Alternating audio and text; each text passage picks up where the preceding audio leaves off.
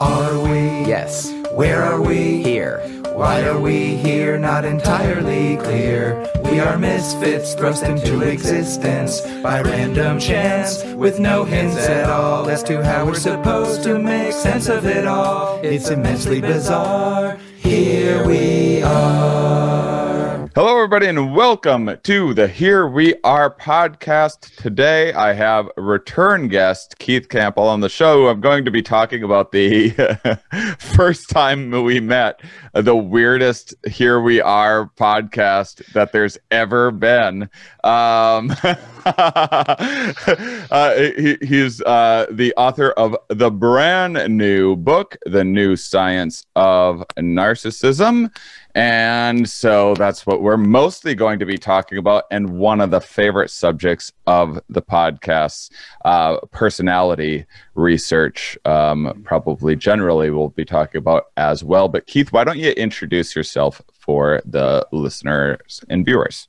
Sure. Uh, my name is Keith Campbell. I'm a professor of psychology at the University of Georgia. I study narcissism, I study personality, and uh, new book is out and I'm just going around talking to people instead of being locked at home, which is well, you're still locked at home. You're just also talking with. At least I'm talking to people. It's just nice. It's just nice. You know, have you noticed anything? I, here's something that I've noticed about myself is I haven't been do I haven't been being a guest on as many like 2019 was a crazy year for me. I started this new show called Stand Up Science that's mm-hmm. like uh ha- I have two scientists, and second comedian each show uh, been going way better than the live here we are that you did, which was a weird house party in the middle awesome. of nowhere. It was pretty fun. But when I showed up there, I was like, oh no, what the hell is this? And I was so, I mean, I was so fortunate that you were cool because I was like, my guests are gonna be freaking out when they and I didn't I didn't know you. I didn't know like you were a chill guy or whatever and and, and like I walked in and they were listening to Jerry Garcia Jerry Garcia banjo music. I mean, they were so hardcore. It was like I was like, "This is great." Uh, it was so it was so bizarre. Uh, I mean, can, strange. can you imagine if I? I mean, it's not it's not unusual for a stand-up comedian to get themselves in like bizarre weird yeah. situations and venues from time to time it's the only time that i had had something so peculiar happen with something science related uh, pro- I, am I'm, I'm sure there's others I'm not thinking of. That's the strangest one in my memory. Uh, but can you imagine if if we had known then that the next time we were to talk, it was going to be an even stranger, stranger. situation than, than that. Incredible. Oh, so I've I've noticed this. So I I haven't. So I was super busy on the. I was in like three cities a, a, a, week last year. I wasn't being a guest on as many podcasts as normal. I haven't. I've been super busy since quarantine. My everything flipped upside down. You know, my my touring's done. Trying to refigure out my yeah. my new life or whatever quarantine life is for me. Whatever. And so when I do find myself guesting on a podcast, which is like not even once a month or something like that since quarantine, I'm like, ah! like I, I, I talk yes. so much. I'm just like, what are you doing? I'm listening to myself. I tend to speak in essays anyway, but I don't know if it's just like I'm so desperate for social interaction or what have you. But. Yeah, there, I have just been looking at the research and the people who are suffering the most. I mean, just not, I shouldn't say suffering, but the people who or feel thwarted the most are extroverts. Ah. Because they're just, I mean, and I yeah. don't know how extroverted you are in real I, life. I, I, I mean, you. I, I rate the last time I did a big five test, I, I rate in the middle because I'm an extrovert for a living I, right. and I'm an introvert off stage. Yeah, that's my guess. You're not. You're you're you're you're a little less in person, I think. And I, but yeah. I'm just I'm very extroverted, and it's just you just want to be out there talking and doing and moving, and you can't. It's and it's hard for people. They're the ones breaking a lot of the rules, you know, sneaking around. It's just it's hard for extroverts. Yeah, yeah. I. Uh, though that is, I, I mean, I've seen it. I've seen it with people like um, where uh, I, I'm I'm in Wisconsin. I came home when everything hit the fan. I came to my hometown to. Uh, I was like, "Oh, I'll come for a visit." I never get to see my family. I didn't at the time. I hadn't talked with an infectious disease people, or this was like really early on. I was like, "Yeah, hunker down for two or three months or whatever." And uh, but anyway, so I've been uh, I've been spending a bunch of time with my family. My mom's an extrovert. She's so social, and she takes COVID seriously, but when I see her out and about, it's I, I see these interactions where you you see that people know that they're supposed to be distanced, and they're like trying to be, di- but they keep on getting like closer yeah. and closer to one another. Uh, it's for I I found it's pretty easy for me, but apparently based on the the the experience that I shared with you of when I when I get a chance to talk to someone, I'm yeah. like, ah, verbal uh, verbal vomit. Um, it must be impacting me more than I realize because most of me is like, oh, I'm I'm exercising more than usual. I'm getting to getting to read some uh, more than I get to on the road, and I from a from an anthropological point of view, this is the most interesting experience of my entire life. Uh, forgetting about forgetting about all of the darkness um, uh, with the economy and and uh, and health uh, uh, related things. But if you forget about that, just people's people's behavior yeah. and reaction to this, wow, what what do you what do you think?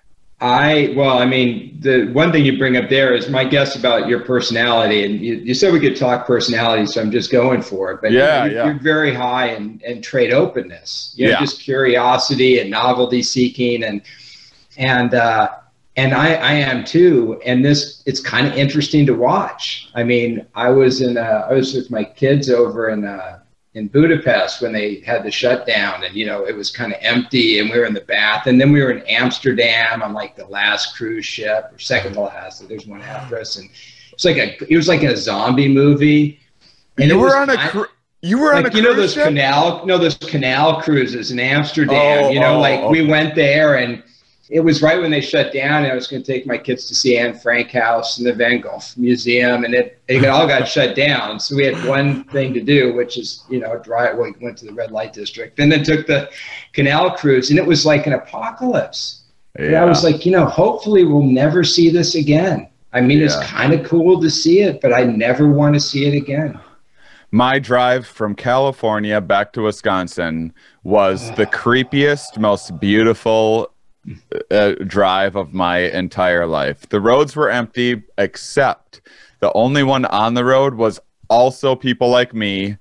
So it was like their vehicles packed full of full of stuff and things all you, you know mattresses yeah, tied down to the cars and stuff and it was so it was so mad max feeling but it, and, and it was gorgeous. It was just yeah. beautiful weather and empty and and you know I, I don't know if you've done that drive from la to denver uh, uh holy it, smokes! Which like, I don't even depends which way you go. They're like all beautiful, through, right? Through Vegas and everything, it's just like, whew. Ah. But and you do the pass, like is it through the Cascade or what? No, it's not. It's a what are those mountains? You Wasatch Pass or something? You go over the big uh, mountain range to get over there. Yeah, yeah, I think so. It's but, just it's just incredible country, right? Like, yeah, yeah. Unbelievable yeah, but so that's what's so interesting because on one hand, like the openness part is like, what a gift to see uh-uh. this. I can't believe it. I got to see the Rockies like the settlers did, you know, the Donner Party. And on the other hand, you're like, because it's a pandemic and it's horrible. Like and the settlers did. you know. Sorry, I cut you off. no, it just it's kind of an interesting thing because yeah. part of it is kind of like you said, it's kind of interesting to watch the catastrophe. It's kind of interesting to see this world happen, and and but it's it's so it's sad. It's you know, so other parts of you are like really sad, but other parts are kind of engaged by it. It's just how we're wired, I think.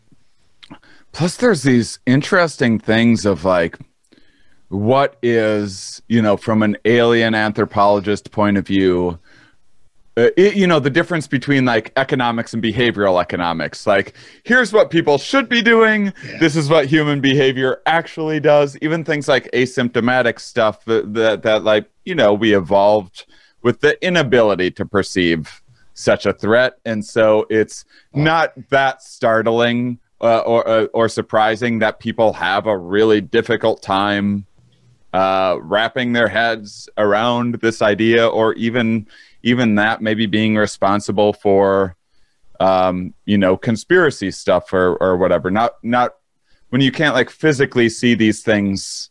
Uh, ha- it, you know, if people were hacking up a lung, everyone would be six feet apart every everyone would yeah. be covering their mouth. Uh, everything else. It would be easy. you know, easy. So yeah, I you bring up it's an interesting old. It's like an old social psych thing, which it goes back to cognitive dissonance theory. That you have something you don't really see, you know, and that the dissonance theory went back to an earthquake in India that it, it, it it scared a lot of people, but the damage wasn't as apparent and and what they ended up doing was coming up with stories to make it you know because they had all this you know they had all this thing like god they had all this fear things are really bad. And then they started filling it with stories.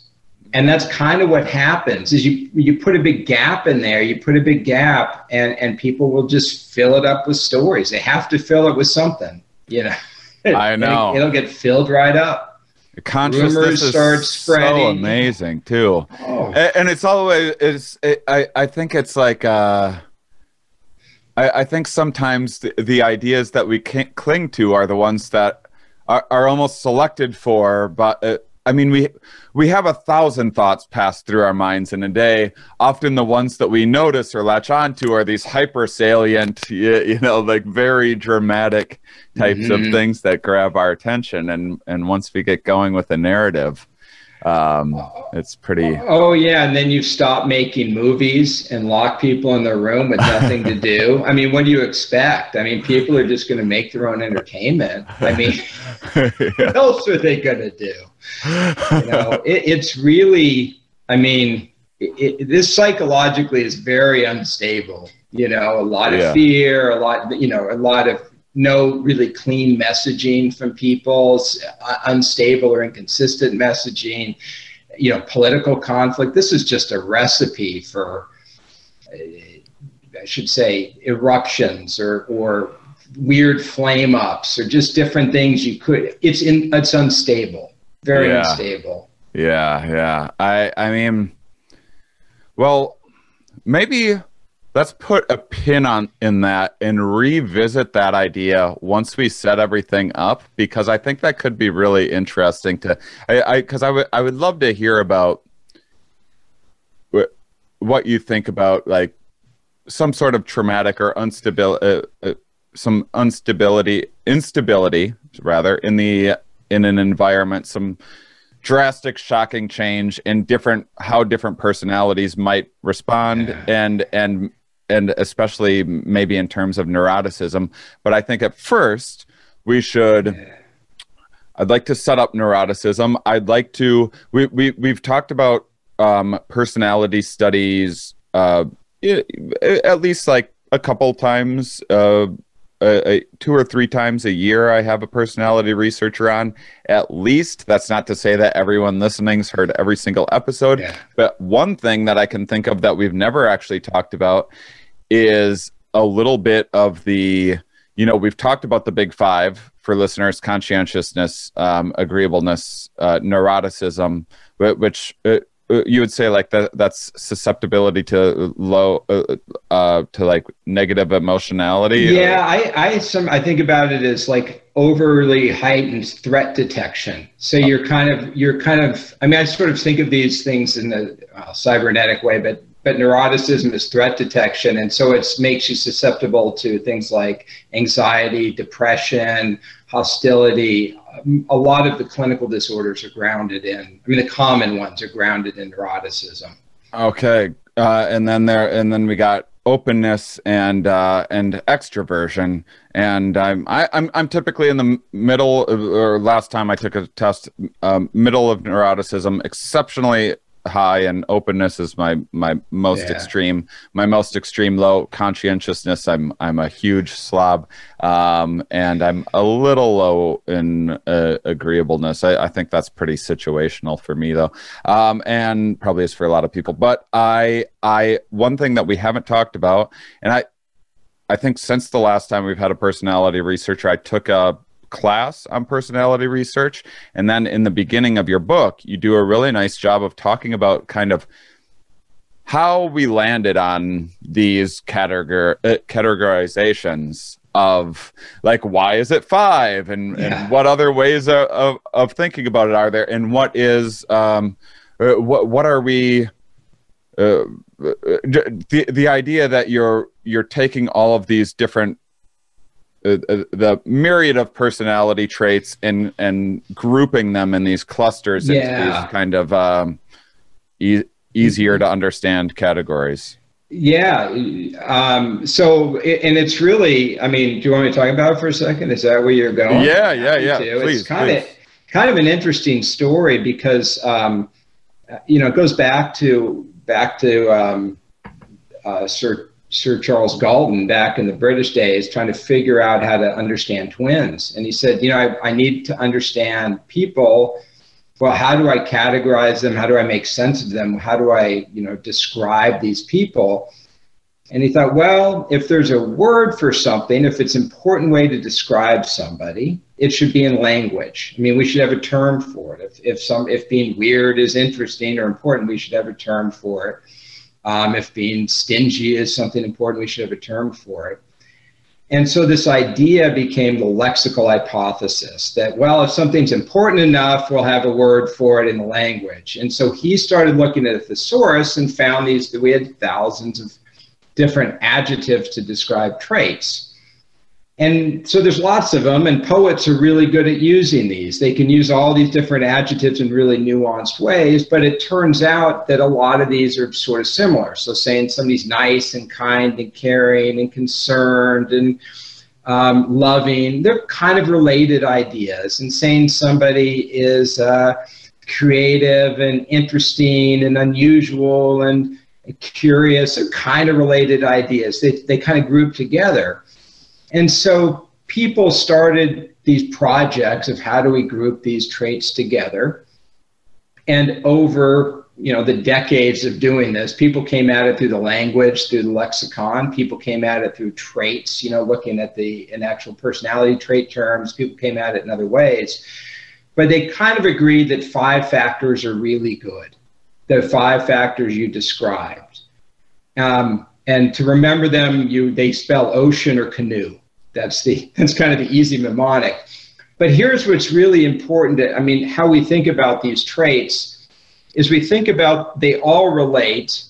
Um, they relate in this kind of universe called the nomological network, and they can all become they can all be described at higher or lower, or lower levels of structure.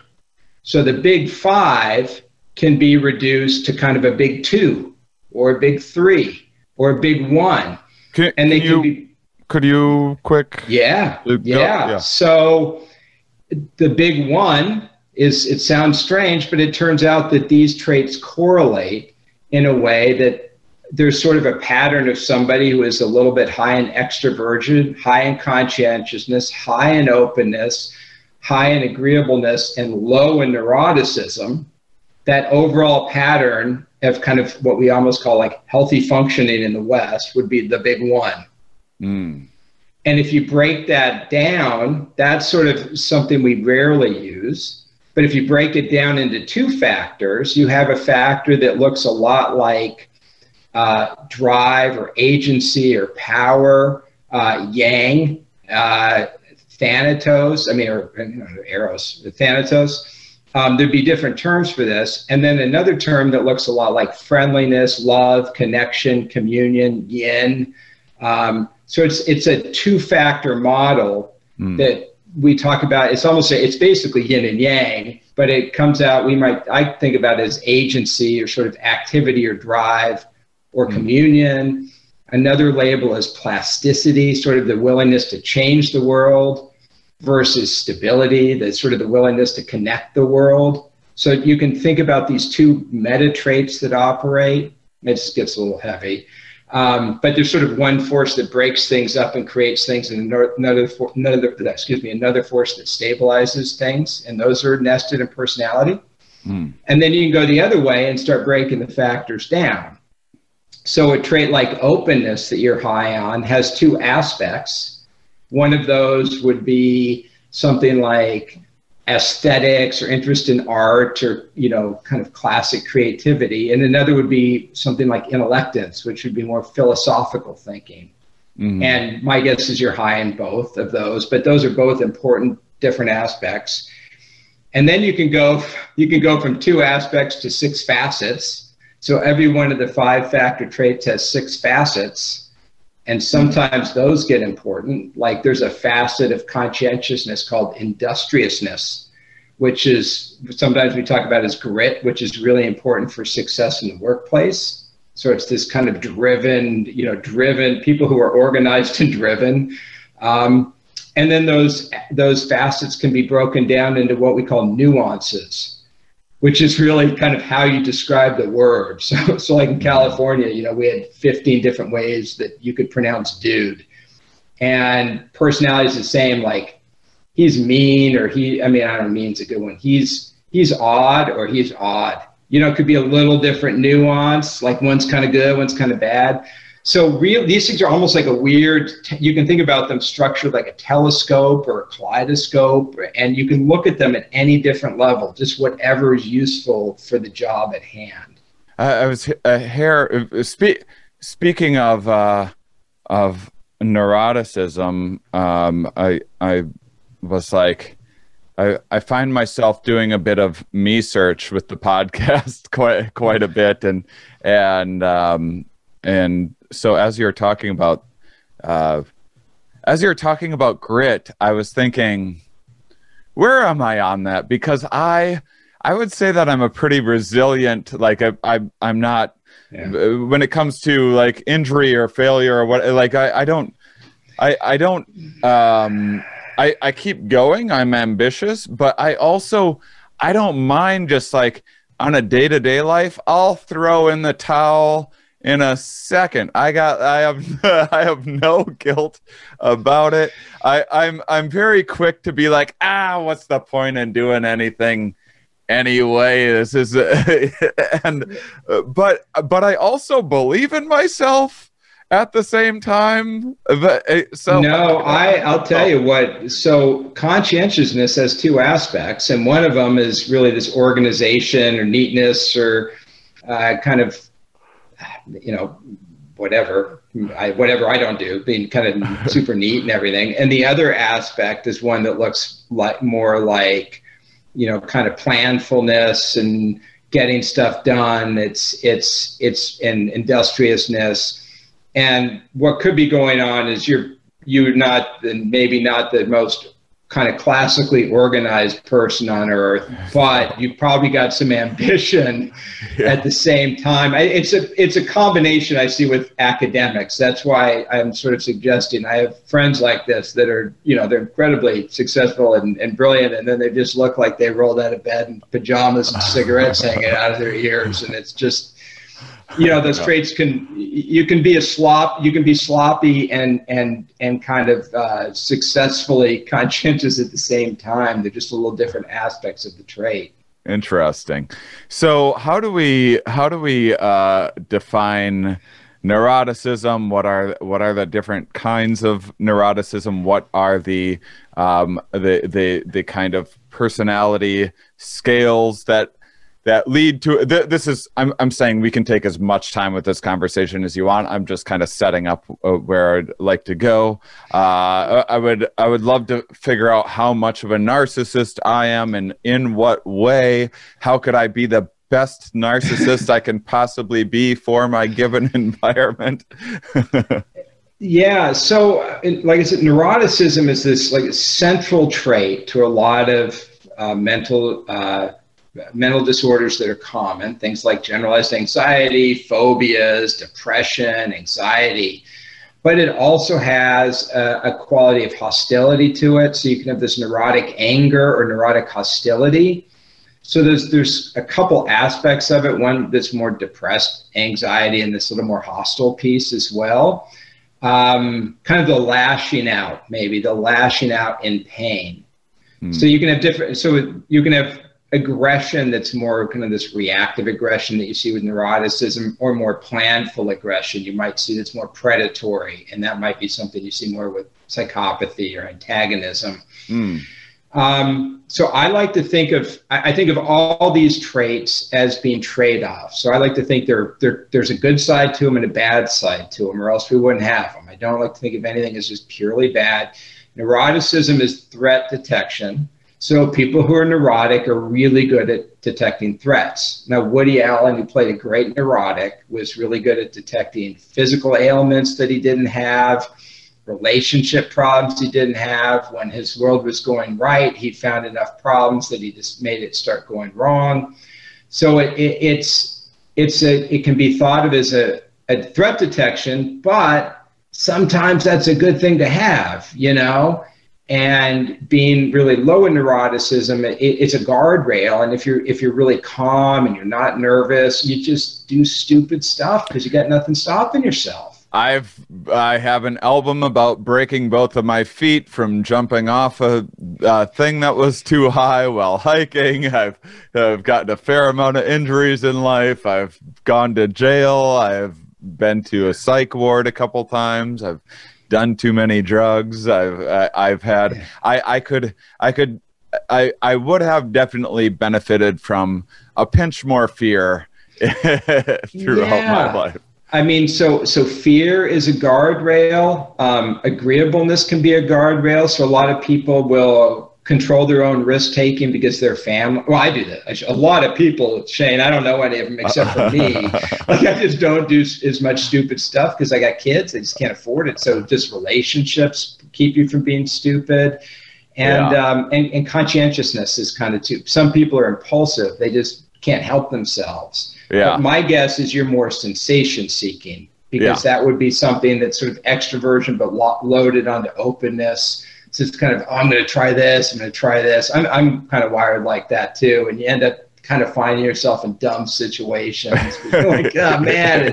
yeah. Um, I mean, most most of my just uh, most of my friends that like know me well and they hang out with me or whatever. If we're going to, um, say like go camping or or like go kayaking or take a psychedelic or any, any anything anything that's that's even slightly adventurous it if i say so i i usually take charge in those sorts of situations i'm not a take charge type of guy yeah. but i but i i i i can turn that on uh, when i when i need to and uh and most of my most people that know me I make them nervous, and and they're usually like, take half of whatever Shane does, uh, or or yeah. you know, if, if Shane says to like go down this rapids or whatever, let's let's ask some other people if it's safe first. You know that yeah. tends to be the case. Yeah, that is high sensation seeking. Now the note notice the difference between the two of us is my beard is gray and the reason is when I go someplace, I hire a guy who's 25 and say, uh-huh. I'm the guy with the tip money. Make sure I come home alive. Because yeah. I'm not, I, I mean, I can't do that. So, you, yeah, you know, yeah. I really, I really will just find, I will protect myself because that's the risk. And and again, that's not you're not impulsive. It's probably a bit of just it's fun, it's sensation seeking, and you end up doing things that you get over your skis. I guess is what we used to. Maybe that's a good Wisconsin saying. Yeah. Get out over your skis a little bit. Yeah, yeah. And, and I'm usually, you know, not only do I not have a family, but even when I've been in relationships, which has been most of my adult life, I've been on the road alone quite a bit, and so n- uh, not many people to wrangle me in.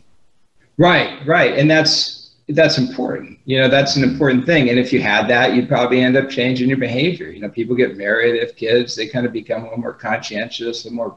Now, I was, I'd tell you, so I was in New Zealand fishing with my dad, and we were on the the last run of the Rangitikei River for this, this is important detail everyone needs to. I'm kidding. yeah. And uh, we were climbing to the last run, and this the the Kiwi guide just kind of ran over this cliff, and we start climbing up, and we're in our felt-soled wading boots. You know, you get no purchase with them, and and we're holding on to these things. And my dad looks at me, goes, "You got a kid, I got kids, we got to go back." And that's the first time I just said, "I'm going back." It's probably you know, 36 or something. I'm like, I'm going back. And yeah. it hurt, but I did it. And that was a real, I did, I never fished the last pool in the Rangitikei, and it could have been legendary, but, yeah. but I made it home, you know? So that's that yeah, kind of exchange you make, I think. Interesting. So I love, um, you know, I, I've taken a number of different tests on my show. I, I, I love as well, actually, what, what I what I truly love is is like big concepts and just and just having philosophical conversations. But I've learned over time, I it, like I, that I get rewarded for being vulnerable. And so I don't really care about like personal stuff uh, as as much as most people seem to. Like my, for example, my album about breaking both of my feet I had pretty much written the whole thing. It was all about the evolution of negative behavior and everything before I had broken my feet. And it was working. It was doing like well in a club. It was just like higher concept stuff. I would sometimes get some strange looks because people weren't expecting to hear about evolutionary psychology and biology or whatever in a comedy club. And then when I broke my feet and had like a personal story to attach it to, it, that's when it really took off because people responded yeah. to it so much. And i and i feel like as a comedian we we get we get rewarded so much for like here's all the skeletons in my closet that it becomes this exhibitionist like almost a pavlovian um, feedback loop of, of making yourself more and more vulnerable. That's interesting in a couple ways. Um, one, because there's this study back in the day on narcissism and stand-up comedy has kind of high narcissism scores. Mm. You know, they're up there with reality television. And I thought about that a lot. And I thought, my God, you got to be out there on a stage by yourself. It just takes freaking cojones, and you got to want it. You got to really want it.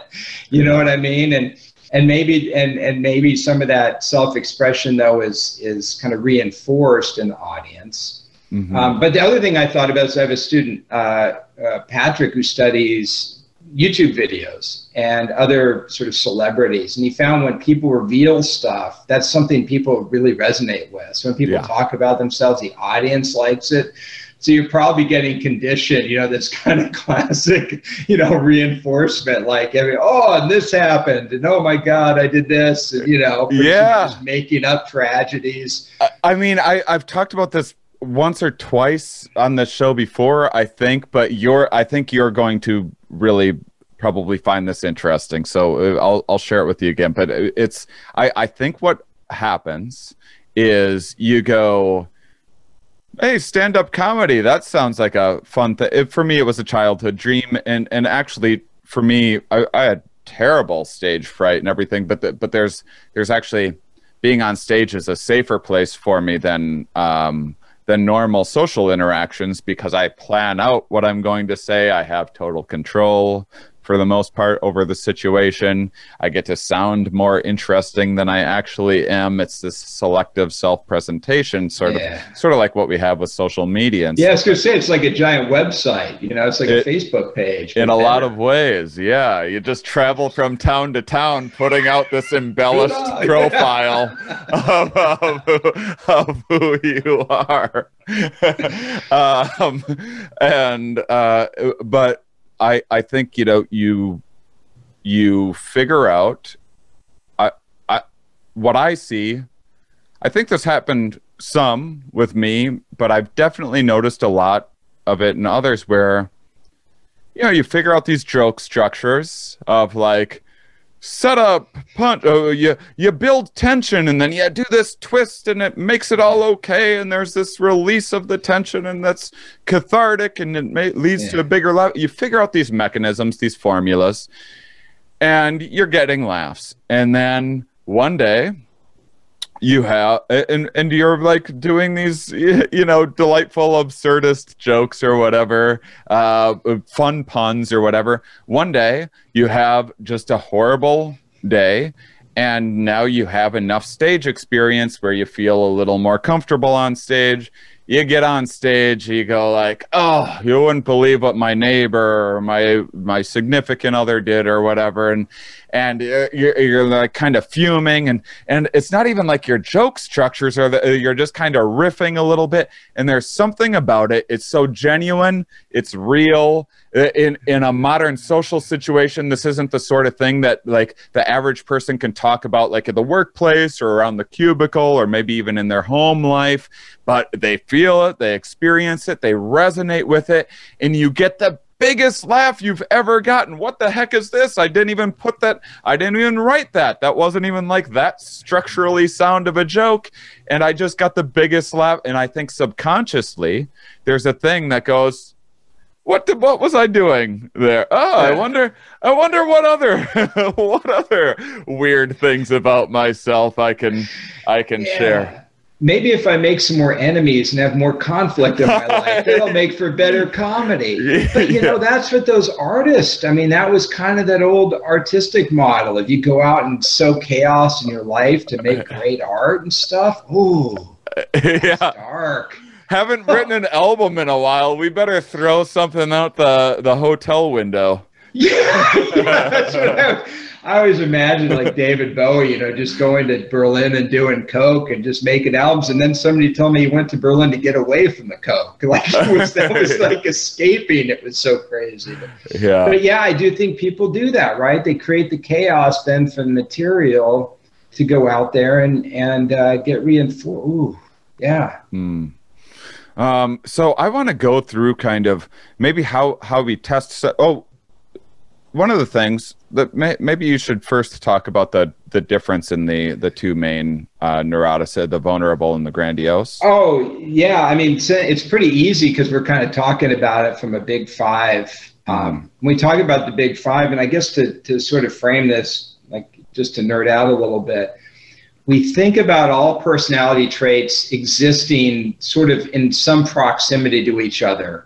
So things like a trait like neuroticism and and uh, depression should be pretty close to each other, correlated. So meaning if I took a thousand people and measured neuroticism and depression and anxiety, all those things will kind of correlate. Mm-hmm. And I sort of think about that, you know, this network of traits we call the nomological network. It's kind of like stars in the sky, and there's kind of the big five, but all these different traits we talk about can be placed in those traits they're not different. They're all sort of they overlap each other. Maybe think about as ingredients, a different metaphor. Mm-hmm. So narcissism is really can be described as a combination or being placed in a combination of these big five traits. And if you come at it that way, what it is is a combination of this sense of sort of antagonism, low agreeableness, callousness, lack of empathy, sense of entitlement. It's kind of all that's the low end of agreeableness and then you add to that either extroversion, drive, ambition, confidence, all those parts of extroversion that make for great leaders and people you want to date and great actors and everything. So you kind of marry the antagonism with extroversion. And that leads to this grandiose form of narcissism, which is somebody who is extroverted and maybe charming and likable and confident and got some swagger, but also a little bit callous with a sense of entitlement, a little bit of a sense of superiority. Mm. And and then when those basic traits, I'm going to get real nerdy with you guys. So you please, take those please. basic basic personality traits and you kind of filter those through the self system or self regulation. What happens is somebody who's a grandiose narcissist is like, I'm awesome. So I have to keep doing things that reinforce this sense of awesomeness. Hmm. So I might get my posse of good-looking people. I might, you know, show everybody my new podcast I'm doing to show how cool I am. I might get a lot of followers on Facebook. I might get a hot girlfriend. I might get a fancy car. But I do all these things to regulate the self. So those basic traits, when they enter the self, have start becoming these sort of social processes that we see with narcissism bragging, showing off, attention seeking, you know, name dropping, all those kind of classic narcissistic things. So then that's the grandiose narcissist. For, for the vulnerable narcissist, you take that same or a similar core of antagonism or low agreeableness, that same sense of entitlement, the same, you know, the world has not treated me the way it should. But you add to that insecurity, high neuroticism. So you get low self esteem, unstable self esteem, um, anxiety, lack of confidence, interpersonal confidence. So imagine being a vulnerable narcissist. You're like, I'm a little better than people. I deserve special treatment but I'm kind of can't really talk to people very well. It's hard for me. But I and so you end up sometimes with a big fantasy life. Like this is how that goes into self-regulation. You can't go out there and get a hot car and a girlfriend. So you fantasize about it. You start regulating through fantasy, mm-hmm. and you get depressed because you can't manifest that. And then at the extreme end, you see sort of sometimes these sort of dark manifestations where people kind of crack and get into the world and you know become internet trolls or something, you know, or even worse because it's like a way to to actualize this this this grandiose fantasy. Hmm. So that's the, the vulnerable side is so that they share the core of antagonism, but you you mix it differently with the with those with either the neuroticism or extroversion. You get these two different forms. Hmm. Yeah. I, uh, I. I mean, I don't. I, I think, it, if anything, I'm definitely toward the vulnerable uh, side of that. I have self esteem issues and, and everything else. I, I have, uh, I, I mean, how, how much of this stuff changes through life history? Because I at least tell myself a story that if I'm a, if I'm a narcissist, I think I'm a bit more self-aware than the average narcissist, yeah. but is that a, something that a narcissist would would that think is a classic. Of, no, I'm the of, most of, self-aware of, of, themselves. So, so I, you know, it, it is what it. I'm I'm more than happy to learn new things about myself and figure out what, for better or worse, what I what I am as a person. What it what it what it, it's one of the most amazing adventures in life is not like you know uh, for me like rock climbing or whatever else. It's like what is this experience is that so i am? what yeah. what am i? And uh and so it, i'm curious how much this can kind of change with environments in over the course of a lifespan. I remember being uh, young man had a, I, I had the idea of being a comedian bef- when I was like nine or 10. And then right around that age uh, was when I, I felt uh, like very alienated from everyone else. I was raised religious. I didn't understand it. I thought, I thought like either I was crazy or everyone else was. I didn't know there was such a thing as like agnostic or atheist or whatever. Uh, I, I didn't, it was around the, the time where uh, you know, started rebelling against parents and authority and stuff like that. Never liked teachers. I wasn't didn't uh, uh, I I either didn't pay attention or cheated in school and and pushed boundaries everywhere that I could from a pretty early age.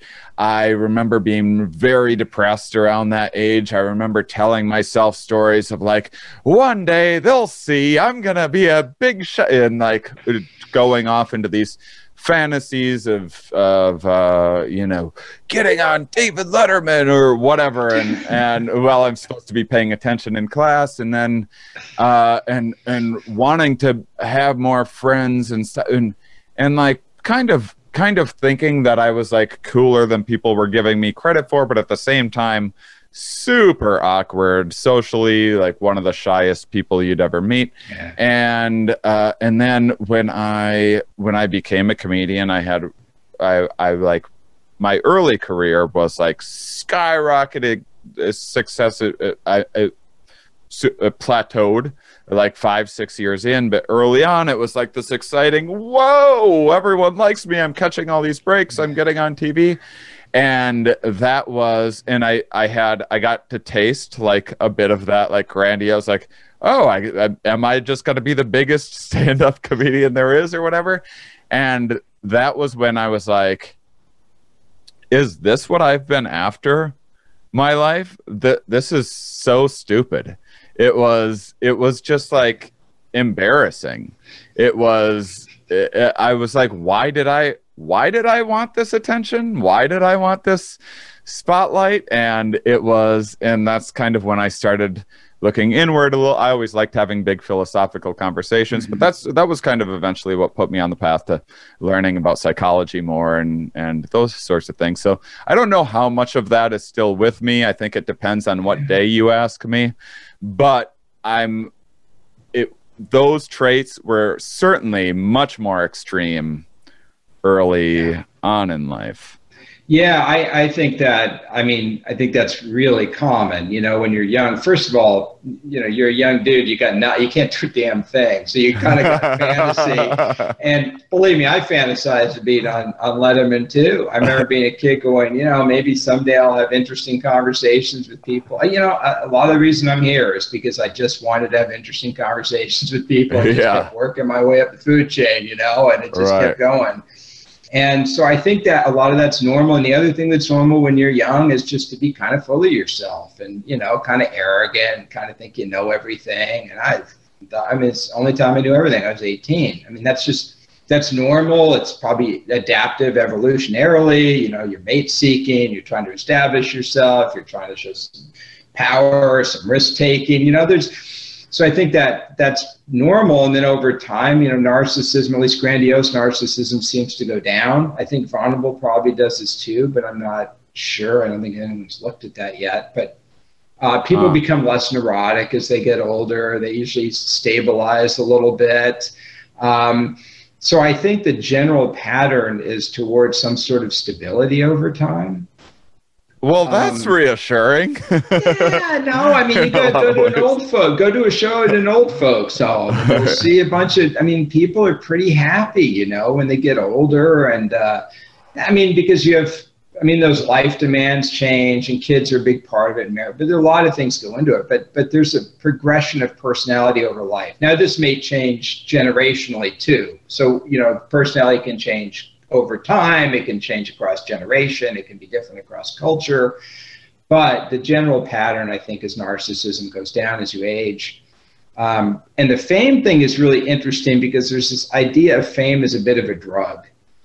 And, um, you know, I think I think the what's interesting is probably some people get a taste of it and really really like it. Now I don't I don't know. I don't hang out talking about fame with famous people, but I'm maybe some people really like it. Like fame is kind of a dopamine, you know, just kind of like fancy cocaine. And maybe some people are like, oh, this is sick, man. What am I doing? Yeah. and yeah. I don't know. I I um, yeah. yeah, I definitely feel a little stuck, or I did because I was like well, this is, I'm certainly better at this than I would be anything else in life, but I find it embarrassing. How can I make what I do more meaningful? And, and yeah. that's kind of what I've tried to use my platform to. Uh, you know. Yeah, and when we've done research on like grandiose narcissism and fame seeking, then they correlate. You know, status seeking. Except reality television, you get higher narcissism scores because it's it makes sense. You want status, mm. and if and but I had a grad student once. We had a paper that got a lot of attention. She did, and I said, "Well, just enjoy the fame ride." And I remember the first day, she's like, "This is awesome." I'm talking to all these people. On the day two, she starts getting the hate mail. She's like, "This is awful." And I'm like, "Yeah, but you know now. You know, fame kind of sucks. You get crazy emails. You know, money's better, but no one offers you that. they offer you attention. You're like, right, right, yeah. Um, so let, us talk about how you go about testing some of these things because because this will I think this will be a nice way of also kind of giving uh, listeners that haven't um, haven't haven't maybe taken one of these tests just just a little a, a little bit of a taste of of some of the questions that you might expect. So I'm I'm just pulling up from your book. I know there's a lot of different ways of yeah. Of, there's a lot of different tests. I'm pulling up the NPI 13, and um, and so I'll I'll just I'll give an example of of a couple. And then I want to one of the things that I'm curious about is and I'm probably going to over display my extreme openness uh, and and like my my um I, I love just being awash in ambiguity because so many of these things I sit and him and ha and go like, yeah. well, in this particular environment, I guess I'm like this, and I could look at it yeah. this way. And then on the on the other hand, so I'll I'll maybe do that for one of these, um, uh, uh, just to kind of make a point, and then and then we'll just list off a couple, uh, and then and then let's just talk about these tests generally. Um, uh, uh the maybe pros and cons where where there's some shortcomings where they work well um, so so for example it, it'll be like you know a simple one will be my body is nothing special a or b I uh, I like to look at my body. I'd put A. My body is nothing special. I've always had a bit some insecurities tied around that. As I get older, I don't seem to care too much anymore. So if there was if it was a sliding scale, I definitely yeah. wouldn't be on any extreme end. But right, if it was A or B, I'd be like, oh, okay, nothing special. One, uh, uh, the first one is I I find it easy to manipulate people. Um, uh, that's the first. B is I don't like it when I find myself manipulating people. That's like that for example is an exceptionally difficult one for me to answer because i do like if i get pulled over by a police officer i'm getting out of that t- like i am very good at getting i have a lead foot i get pulled over all the time maybe it's just experience but uh, yeah i've had uh, from early on in my life i was I I was I was dealing drugs in high school and stuff. I got I got I got good at training those muscles. I was I was I I, I was used to uh, like I said, cheating in school, breaking, um, uh, pushing boundaries, getting away with things, and at the same time, being a very genuine, authentic person is one of the single most important things to me, so I could certainly turn it on in a pinch. Um, but I I would think that I'm overly cautious to I I find my I use a lot of disclaimers just to make sure that I'm not manipulating people right. which there is a disclaimer effect so maybe that that's also another way in which i'm subconsciously uh, uh, manipulating people but I just wanted to say, uh, as an example of of how many ways you can look at yeah. this, like this is seemingly, I I guess one of the points I'm making is this is seemingly so oversimplified, yet these can be really reliable measures in in studies. Yeah, so I'll. I mean, this is so a couple, a, a bunch of things. One is the NPI, the Narcissistic Personality Inventory, is kind of the classic old school narcissism measure that, that works. It's kind of like that, you know, it's not the best, it's not the prettiest, but darn it, it kind of works in the rain or snow or whatever. Um, it was designed with a forced choice format, and the idea was both of these items were supposed to be equally desirable. Like they both, you could, yeah, they both are sort of equally socially desirable. Like, you know, it's one isn't sort of the obvious wrong answer, the right answer. they did that to stop socially desirable socially desirable spot responding, which people thought was a big issue in the 60s and 70s. It's really not a big issue. We can do the NPI 13, and I could have just given you those items and said one to five, agree, disagree, or you know, mm. completely not at all, or uh, completely, and it would work just as well.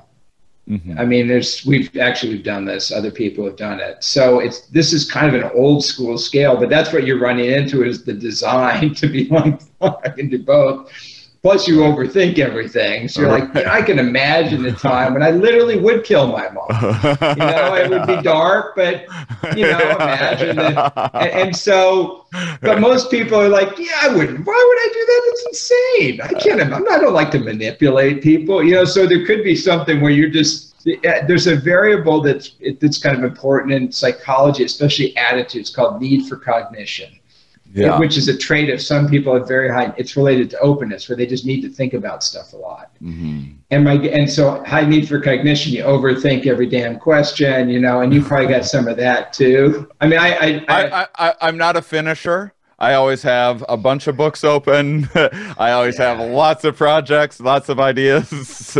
Never disciplined enough to finish anything well, it's it's just, but that's just a that's just a certain wiring. But but so that probably makes these questions a little harder to answer because you're thinking more than the average bear about okay. them. You know. Uh, like I, I remember one of the personality tests I took a long time ago was uh w- there was a question, would you punch your dad for a joke? And I was like, of course I would punch my dad for a joke. Are you kidding me? Like, not for if if you. I mean, what are we talking about here? Is he in on it? Am I just cold clocking my dad out of nowhere. Yeah. Like, there's nothing funny about that. If I'm just sucker punching my dad malicious, but if this is like a sketch that we're doing, like, of course I. Why wouldn't I punch my? Yeah. Does my dad yeah. also think it's funny? Too many considerations. so there's a couple ways you build questionnaires, and one is face validity, where you just go, okay, does this item make sense on the the face of it. Like, you know, I like to look at myself in the mirror is probably a measure of vanity. It makes sense. Another way they develop these questionnaires is uh, see criterion keying, but basically you just see what correlates. It's almost like machine learning, but old school. Uh-huh. And so you end up with items like I prefer showers or baths. I like tall women these items that you just go, what the heck is this supposed to be measuring? And so, like the MMPI, which is a very kind of traditional, classic clinical measure, you know, from from Minnesota, um, they have all these items that just make no sense on the face of them at all. But they seem to predict, you know, they tend to be able to select people between different disorders or different conditions, but they're just weird items. Mm. So I I haven't finished the book. It's fantastic. I'm a such an embarrassingly slow reader. I'm actually I I've been letting myself off the hook for that because I I'm I I I read and write at the same time and I really think about think as I'm reading about but it takes me forever to get through a book. Um but I I just I only say that just so I'm not asking something that that would seem obvious had I finished it. Um, uh, but one of the things is for for listeners, um, where uh, you you have you have a site right where people can take a bunch of. Different- oh yeah, um, Carolyn, uh, my co-author is much smarter and better at journalism and stuff, and she did a site narcissismlab.com, and we have the NPI in there. We have a hypersensitive narcissism scale, which measures vulnerable narcissism. I think I put an entitlement measure on there.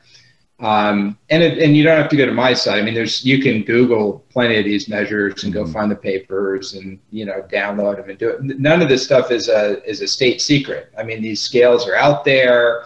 Uh, the way personality works is people come up with scales, then we kind of rethink what we're construct is. What does narcissism really mean? Then we come up with another scale, and we kind of then we have fights over whose scale's better, and we refine the scales, and so we end up with these you know a bunch of different measures that kind of look at things a little bit differently, but all go together and, and they're out there for people. Mm. Um, how accurate are these self reports in your way of thinking about it? I think self-report measures are wonderful. Excuse me, are wonderful for looking at large samples of people. So if I want to understand how narcissism is related to a variable y with a sample of a couple hundred people, I can get really reliable and valid assessments. Mm-hmm. And, and this is true for a lot of personality measures. We're just very good at doing this. But if you ask the question, is this good for like diagnostic reasons. No, these are not designed as clinical measures. These are designed for you for use in big samples.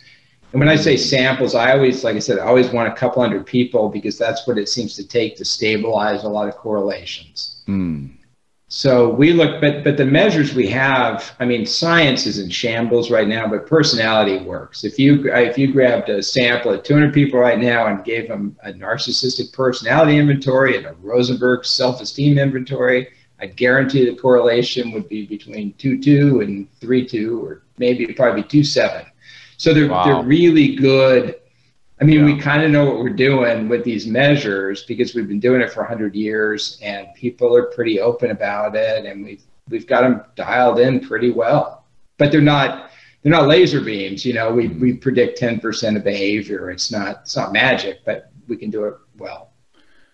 Um, so for me, I think that one of the oh man there's so many things that i love about personality research but but one in terms of understanding others more um, uh, has has helped tremendously.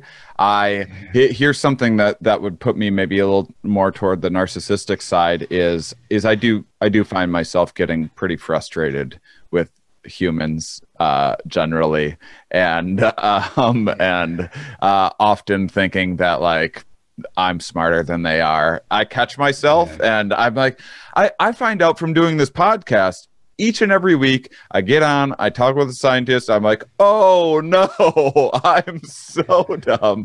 I don't know. I, I have no business talking with, uh, with people that are specialists in anything. Um, but, you know, I, I tend to, I tend to, uh, I have a history of being super judgmental of kind of tribal uh, anything, whether that's like rooting for sports teams, thinking your country is the best, any anything like that. I tend to, you know, any group thinky type stuff. I tend to just think that I'm usually a, a little smarter than that person. I don't. I don't intellectually think that's the case. I just am mindful enough to find myself like feeling that and judging. And one of the things that's helped is learning about things like um like in the personality research thing that I did, I had uh they they were talking about need for closure. And that was one of the things that was like like I, I have this person in my life that in high school we were like so similar and I went off and had this big adventure. They didn't. Yeah. And like stayed in their hometown and we kind of grew apart and, and to overly simplify things, you know, he he became more and more conservative. I became more and more liberal. Uh, so liberal, I hate calling myself liberal because I don't want to put a thing in my uh, a label on myself and this and that. But um, uh, but it's but I notice when whenever we hang out or talk, I notice that like we're so so similar in so many aspects, and he's a bright, really bright guy, and and the one uh, huge difference is that like need for closure. Boom! Really snap judgments from him every time. I'm always like, oh well, let's look at this in five other five other ways, and I realized I'm I'm super judgmental of people that are very high in need for closure. And that's mm-hmm. something that's helped me go, wait a second. This is like just a neurologic thing. Yeah. Before you judge people for that, hold on a second. And and so I I, I just I think that if more people knew about personality research, they would know so much more about themselves and their family, their friends, their relationships. I think the world would be such a better place. I, I do too. And especially just something as simple as the big five, as simple, but as is just those traits. I, I think one of those profound lessons I had were that was that people are different from me. Mm-hmm. So I was young. I just assumed everyone should be like me. I was kind of yeah. standard. You just kind of put me up there, and then if people didn't line up, they were different degrees of flawed to my standard. And I still have some of that, you know. Yeah. Um, and then I realized over time, like, you know, maybe it's not me. And one, I was in this leadership thing doing the Myers Briggs of all things. And I'm like, as a personality psychologist, we like hate the Myers Briggs. yeah. And, and I, I mean, I, I don't, but I mean, it's kind of the thing. And so I was doing it and they said, everyone get in the other side of the room. So I'm, I'm on the intuitive side and one, all the way on one side and the sensing people on the other side. And I looked at them and they all looked at me with such hatred Mm-hmm. And all they thought were, all they thought were, if you would just follow my rules, everything would work.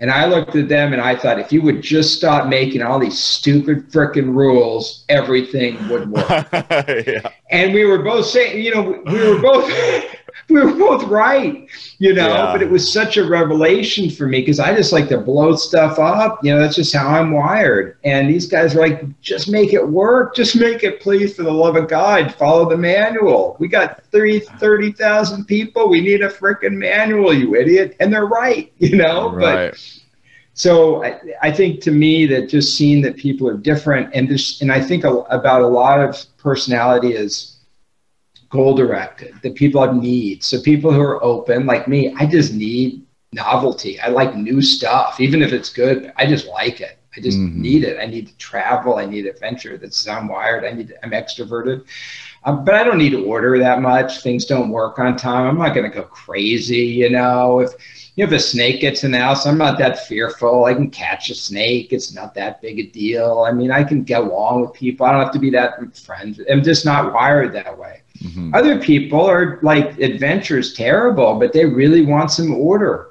Mm-hmm. And they're like, we just want to order. And I, if things are ordered, I feel great. I just want it to work, man. I just want the machines working, and that's what they want. Yeah. And like, I can respect that. Like, but I need to think a little bit outside my own ego to go, you know, that's how your world is. Other people are just relational. They're just like, I just want people to get along. I just want them to mm-hmm. cooperate. I don't care about order as long as we're all in this together. I don't care if the turkey's turned, you know, as long as we're at Thanksgiving. And I'm like, I'd rather eat a goose or a turducken because that sounds cool. I've never seen one of those because I'm so open. And then the other yeah, person's yeah. like, I just want it to work. It never works. yeah. And I get drunk and but you know what I mean? So I think yeah. about these things as kind of ways we regulate, and it, it makes me appreciate a little bit that people are different. You know, yeah. all we all got egos, man. We all think we're better. Narcissism's kind of one example of it, but we all mm. get stuck in our own game, and uh, and it makes us feel good and safe, and and it cuts us off from the world. I mean, I, I think that this is another valuable tool of even even self reports. Even if you're never going to tell anyone, I know in myself. Now, I would I wouldn't say that this is equated to a tremendous amount of successful change, but but I have always known I was disorganized and uh, a slob. Uh, but but seeing how low my score was when I took the test, and it just made me think, yeah, you know, this has screwed up so many of my relationships with women, and and and, and you know, you know, if you're low for a guy, because you already get yeah, bumped, you get low. you get points. they they bump they give you some extra points if you're a male right and in, in in the conscientiousness scales to like balance it like like not if, not when you well, I don't. If they norm it, the norm would be different. But I don't think they give you any secret. I mean, how would they know? Because don't you fill out if you're male or female and and uh, we don't use those when we determine oh. a score. Like we don't cook that in. We'd use oh, that afterwards as kind of a covariate or you know okay. do group comparison. But we don't we don't usually we don't internally do an adjustment. Ah, typically, I mean you could build something like that. But yeah, but um, but no, but but because males are typically males bit, are lower. So low. I mean, so, you know, low conscientious males. Pretty. It's the dude. Yeah, that's kind of so. So it made me. You know, it was kind of like it was. It was almost like a a, a smoker that always knew like I shouldn't be hacking up my lung and smoking yeah. two packs a day or what. But like that final, like getting the diagnosis or whatever was yeah. like enough of and and that was that was something uh, for me that made me go i need to consciously work on this quite a bit more. And oh, i exercise more since then and just other other stuff like that. yeah i think that's totally normal. Um, personality is you know most of us we want to be somewhere in the middle of traits and and so when I teach this class back before the pandemic, when I could teach 250 people at a time, I'd say, you know, who wants to be more conscientious? You get, you know, half the class wants to be more conscientious. Mm-hmm. Like, who wants to be less conscientious? And I get two people. You know, they're yeah. just like, I, I'm, I'm workaholic. I'm just too, you know, too hypercritical. I'm just too driven. I want to loosen up. And so there's a balance, and we have disorders at both ends. You know, you have disorders of impulsivity, and, and obviously things like, you know, economic hardship and relational problems that go with that. But you can have disorders with too much conscientiousness as well, where it kind of bleeds into neuroticism. You become too perfectionistic. Hmm. So, you know, there's a middle ground. But yeah, if you're too extreme, especially if you can't control it, if you can't dial it in in a relationship or something, then it then might be something to look at. Mm. Well, not to perpetuate the uh, false dichotomy of nature versus nurture too much or whatever, but uh, um, or somewhat fa- overrated. Yeah. Um, uh, uh but uh, you know, my my mom is the most conscientious person I've ever met. Exceptionally organized she and she I've never met like like you know when I was a little kid she was she was always the most the cleanest most organized person. And to this day she's still she's still like taking uh, uh, you, know if we talk she's like oh I, I, found this new show about organizing on netflix or whatever and finding it. It's like it's like the difference between how organized you are, and the most organized person in the planet is like just a sliver, and and but you're still like just going for it, wanting to be that much more organized and every. And the the reason I bring it up is how much.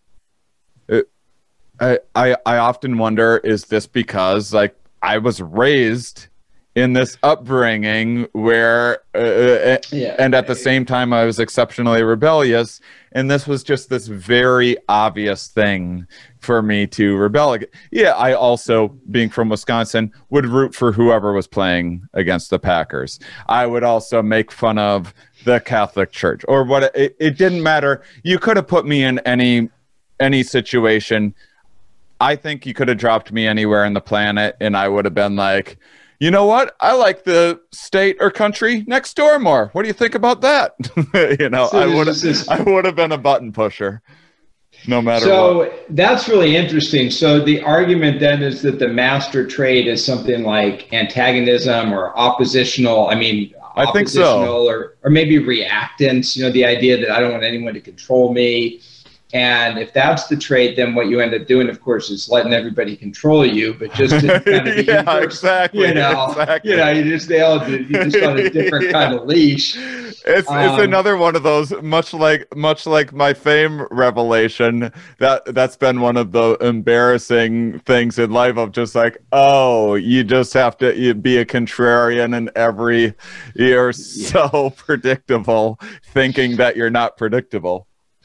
I um I, I I have a lot of those traits too. I just I end up that sort of defiance and like you can't tell me what to do. And it and it and it's silly, but what I've realized is after a lifetime of beating myself up for being such an idiot, I realized that growth is essentially being realizing you're an idiot.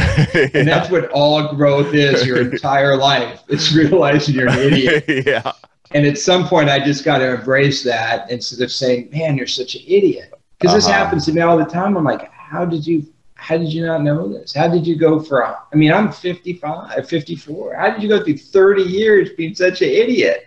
You know, I'm like, because that's growth. There's also that amazing psychological thing that you can, that you can go from, uh, uh what, what's the, what's that idea in science where, where any, any new idea goes from like, you're crazy to highly contested to that was obvious all, uh, all, all along. There's, I think, uh, I think, I, I'm gonna butcher this. I'll just paraphrase.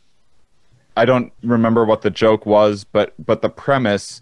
Uh, Doug Stanhope, um, one of my favorite comics. Speaking of unconscientious, um, rebellious button pushers, he um, he he has some very self-aware joke of like he's like I'll I'll learn something and within an hour I'll be yelling at everyone else for not knowing the thing that I just learned an yeah. hour ago. But we do that with ourselves too. Yes. Yes. Yeah. but I mean, yeah, I, I yeah, I, I don't even know where I'm going with this, but it, I, it's growth. It's, you're always improving and, and the process is you're just going to always be a failure. I mean, yeah. that's it. And, and, and, the, and success is the same way. You know, I've always said like, your goal is to be the dumbest for me. It's to be the dumbest one at the table. I, yeah. I, I, knew I made it when I was sitting around dinner, a bunch of social personality psychologists. I'm like, God, who the hell invited me? And I'm like, oh my God, I peaked. yeah. So like success is kind of a downer. yeah. Uh, yeah, that's interesting. Yeah, there's there's the other um I I remember I don't know how true this is. I think I I think it was a book called Oh shoot. Ah it, it was some book about changing behavior and neuroplasticity. Ah, I think it was called The Brain That Changes Itself or something like that. Anyway, there was something about people people that are um, the leaders, the, like the academics that are the leaders in their field had the highest rates of uh, of like Alzheimer's and and things like that later on in life, the reasoning potentially being that one, they got so you know it's usually they were the top of the field because they were in such a specific niche that they didn't uh, they weren't doing as much like interdisciplinary stuff so so they were like fine tuning their knowledge more than uh, uh, you know broadening. And then the other thing was no one questioned them. Yes. Yeah. so you're getting that real i mean that's what i always say about ego that it's very easy to make a world where you just no one questions you. It's just a very very small world yeah. You know, you made a very small box. Oh, that's interesting. I don't know that, um, but I don't know, even know that it's true. It's what it's done in one book. True, but it sounds but good. It sounds great. But there's there's kind of you know the academics are kind of the more the more you know frenetic, big thinkers, bouncing ideas around, never get things put together. And then there are people that are super focused, super uh-huh. you know direct, driven. They're both ways to be successful. You know, uh-huh. kind of foxes and hedgehogs in a way, and. Hmm. Um, but they're different strategies. Foxes and hedgehogs. I've never heard that one before. Well, it's the it's the idea that the that the uh, the fox knows a lot of little things, but the hedgehog knows one big thing. Oh. If I get that backwards, so th- this comes yeah. in.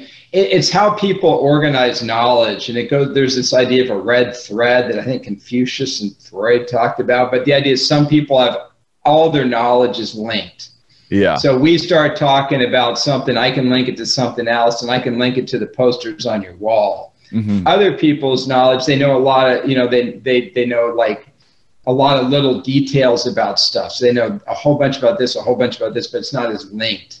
Mm. You know, it's kind of more like little bits and it's like forest and trees is another way to people. Some people are more focused on forests and some are more focused on trees. Mm-hmm. And so there are these different levels of analysis, and thinkers kind of end up, you know, and there's even career trajectories. You know, you look at them, people often start, you know, Freud started out looking at neurons, like specific neurons, I think, in a squid and at hmm. the end of his career, he's writing, you know, civilization is discontent, trying to understand war and the nature of man and, and, you know, sort of shame and how we're wired to, you know, what we have to give up for civilization. It's, so his career did that trajectory. Jung, you know, was started out talking, I mean, he was doing like, I mean, he did like basic word association experiments, and then it ended up with this weird stuff, you know, cultural work. So people, well, he did a lot of cultural work, well, in the middle. Um, so that pattern is pretty common too, where people mm. go from small to like me in my career. I do all sorts of weird stuff. I don't I, care. I would rather be a C student in as many possible uh, uh, uh, subjects as as, uh, as I possibly can than to be a A student in uh, in a couple. Yeah, and it's and it's hard. And what happens in science is it's a team sport it's mm-hmm. not something you can really you know for me to do work i end up talking to a bunch of people and sorry somebody knows some stats and somebody knows some theory and somebody knows some you know bio and we're all working together. I couldn't do it on my own. You know it's just really hard. And so we end up with different specialties you know kind of building teams or squads that take on these projects. I'm i'm curious uh, how much i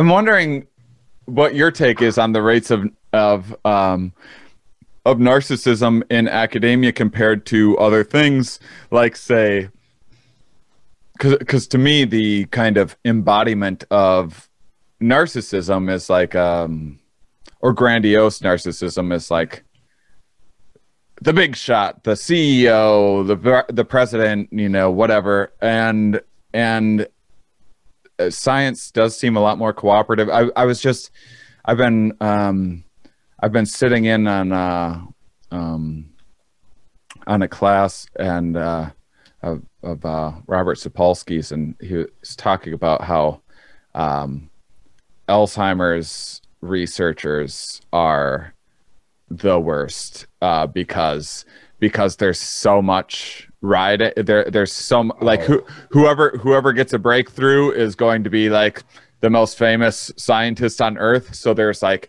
conniving and cheating and and hiding data and fudging hmm. data and all of these things that you don't see in that many other disciplines. And then he he used an example of of uh of of a particular lab. Uh, he's like never been in a lab like this where where it was he he broke everyone uh, the the lab had broke up everyone into teams and it was like whoever figures this out gets first author on the paper you know everyone else is kind of the and he's like never work in a lab like that. It it, it doesn't work. It, it will end to, or it can work but you're going to be miserable.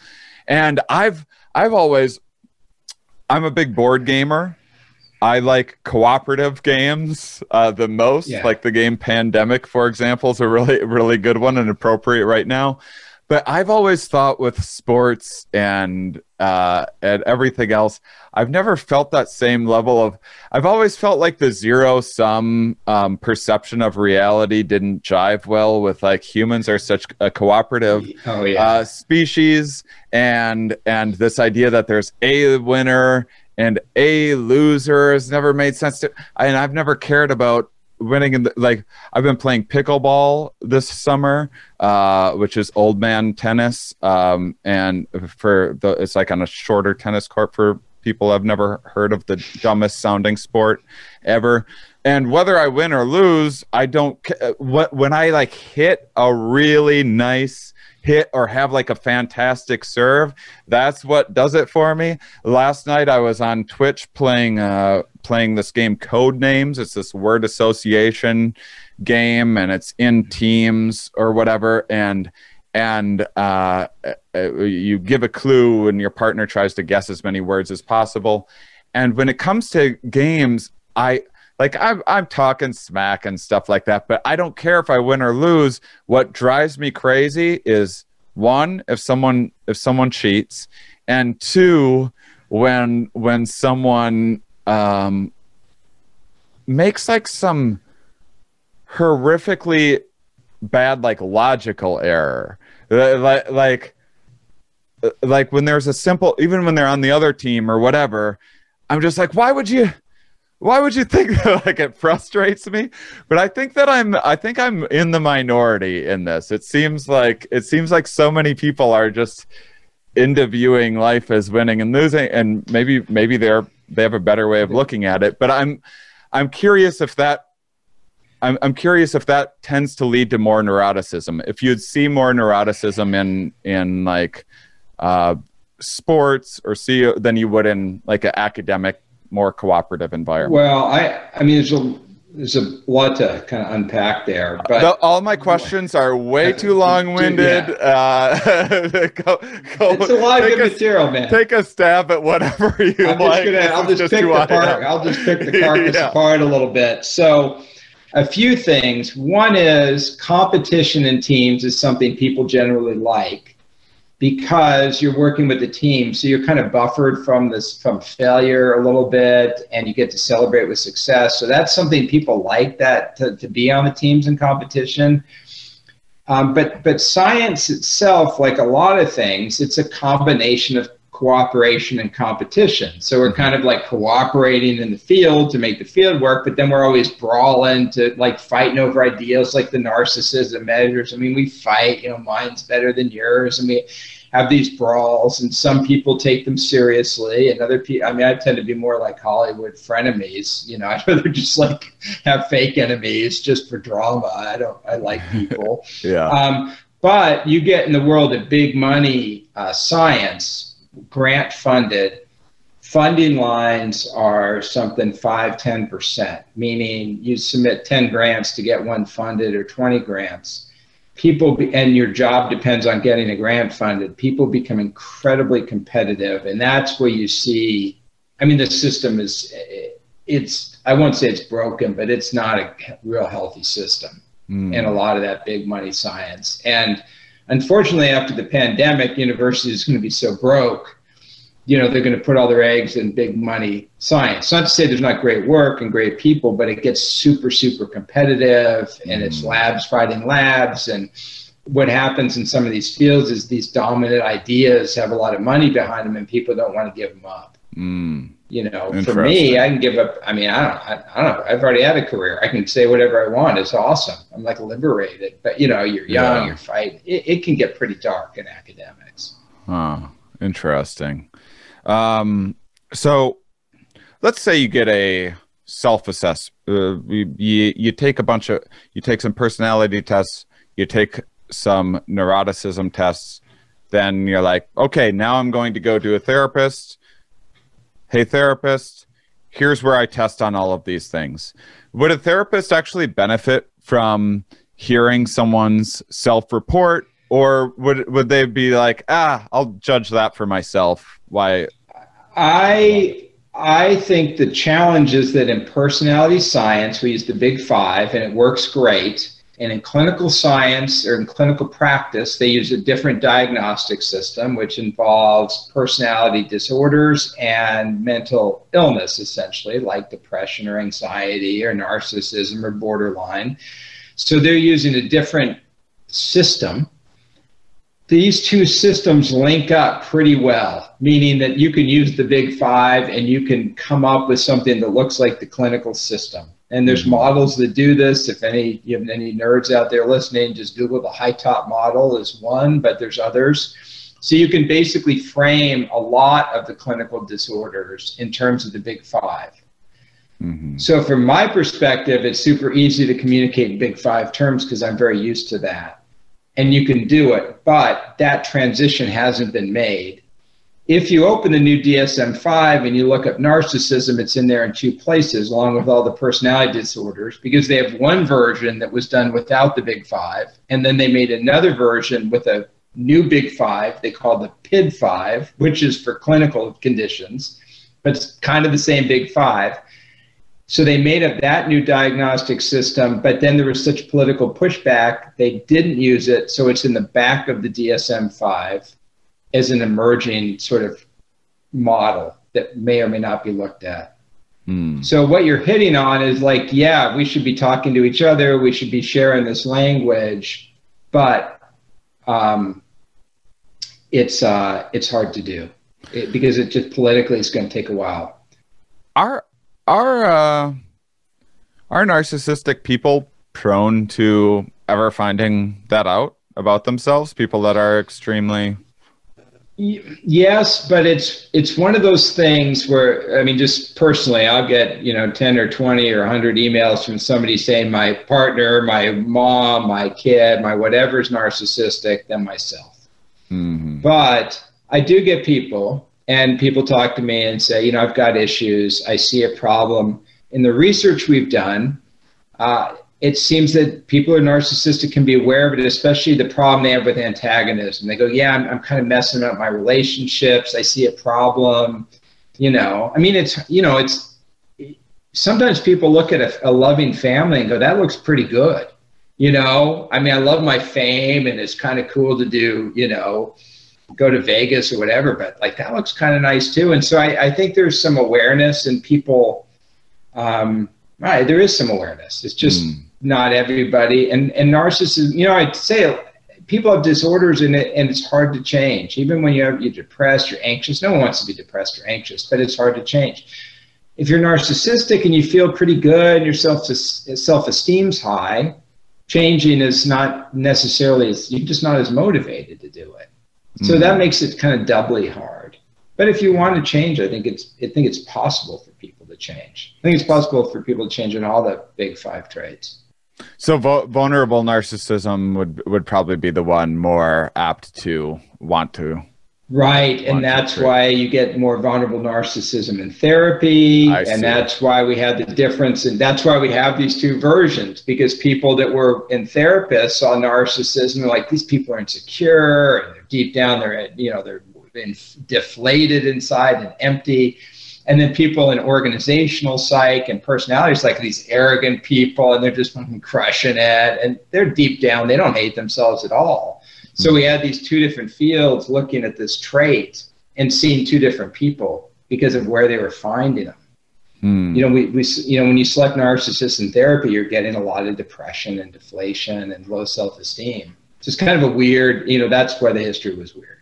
Interesting. So outside of um, a few. I, I I posted a thing on Instagram Live yesterday asking for questions, which which helped uh, help me come up with um, uh, what I thought some of the listeners would be interested in the most, and and uh, within that, I, I I made a joke about you know I was like, hey, get it holidays are coming. Get it get this for the narcissist in, in your life. You probably don't want to gift this to a narcissist. You might want to gift this to someone that you know has to deal with a narcissist yes. all of the time right? So yes. So what because i i wanted to ask two things. One is if you are a narcissist and you want uh, other than going to therapy, which and maybe is is that even do you consider that the most important thing for a, a narcissist uh, that wants help or i think i mean i think therapy is great go for yeah. it but i think there's a lot of things people can do you know and and um, a lot of it is just figuring out what the specific issues are that you have that are kind of your your your hot buttons maybe mm-hmm. and just working on those yourself so like for me a lot of times it's entitlement or sometimes uh, i'll go to conferences and i talk over people because i'm just so ex- i'm like hey i like your idea let me make it better and put it in 10, 10 dimensions and tell you about it and they're like shut up you know but i'm like ah. and yeah. so it's you know a lot sometimes you notice that like you, you just kind of make this conscious effort over time to be a little bit so you can really work on really specific things like that um, a lot of gratitude's a real good practice for entitlements. Um, with with something like turn taking in conversations you can just you know do real simple cognitive behavioral things like i'm going to be sure to listen to everybody you know ask everybody i meet how their day was mm. um, you can do like loving kindness meditations if you want to work more on empathy a little bit those have some effect so they're different uh, different um, sort of techniques you can use to work on different issues if that's something you want to do Amazing. Now, what about someone that has dealing with the narcissist? They they want to um, they so, someone that they work with, someone that you know maybe they're significant other, uh, a parent, a child, something, yeah, um, something like that, uh, where they they want to understand, may, maybe not even necessarily how to like change that person, as it's probably not yeah. the easiest thing in the world, but they want to understand how to how to cope or manage that situation. Yeah, I, I think um, one thing I like to talk about is sort of the same idea is that somebody who's narcissistic maybe has a really kind of inflated self opinion, but is also maybe a little mean or a little bit callous in how they deal with people and, and can be really bad too. And if it's really bad, protect yourself, get the hell out. I just I don't want to leave that unsaid. But for the more average things, I think focus on the specifics and frame it in terms of, you know, the narcissist ego. So, hey, if you spend more time with the grandkids, they really love you, and you know you'd be such a better grand, you'd be such a great granddad. That's what great granddads do. You're so smart. I bet you know the kids would love. So you're you're kind nice. of trying to align ego with compassion, or at least interpersonal warmth or something. And that interpersonal piece seems to be where a lot of the difficulties come from. Like we can handle people who are arrogant if they're kind of nice or they're harmless. You know, we can tolerate that. But people who are mean or callous, they're they're less, you know, people who steal credit from us or you know, that's not as that's more toxic. So those are usually the areas that need the most work. Mm. Um, so sort of focus on that try not to make it so you, you're you're a narcissist. I hate you, but like, yeah, hey, you get we got a lot going on here that's really great. Let's maybe do this and make it even better. Ah, uh, yeah, interesting.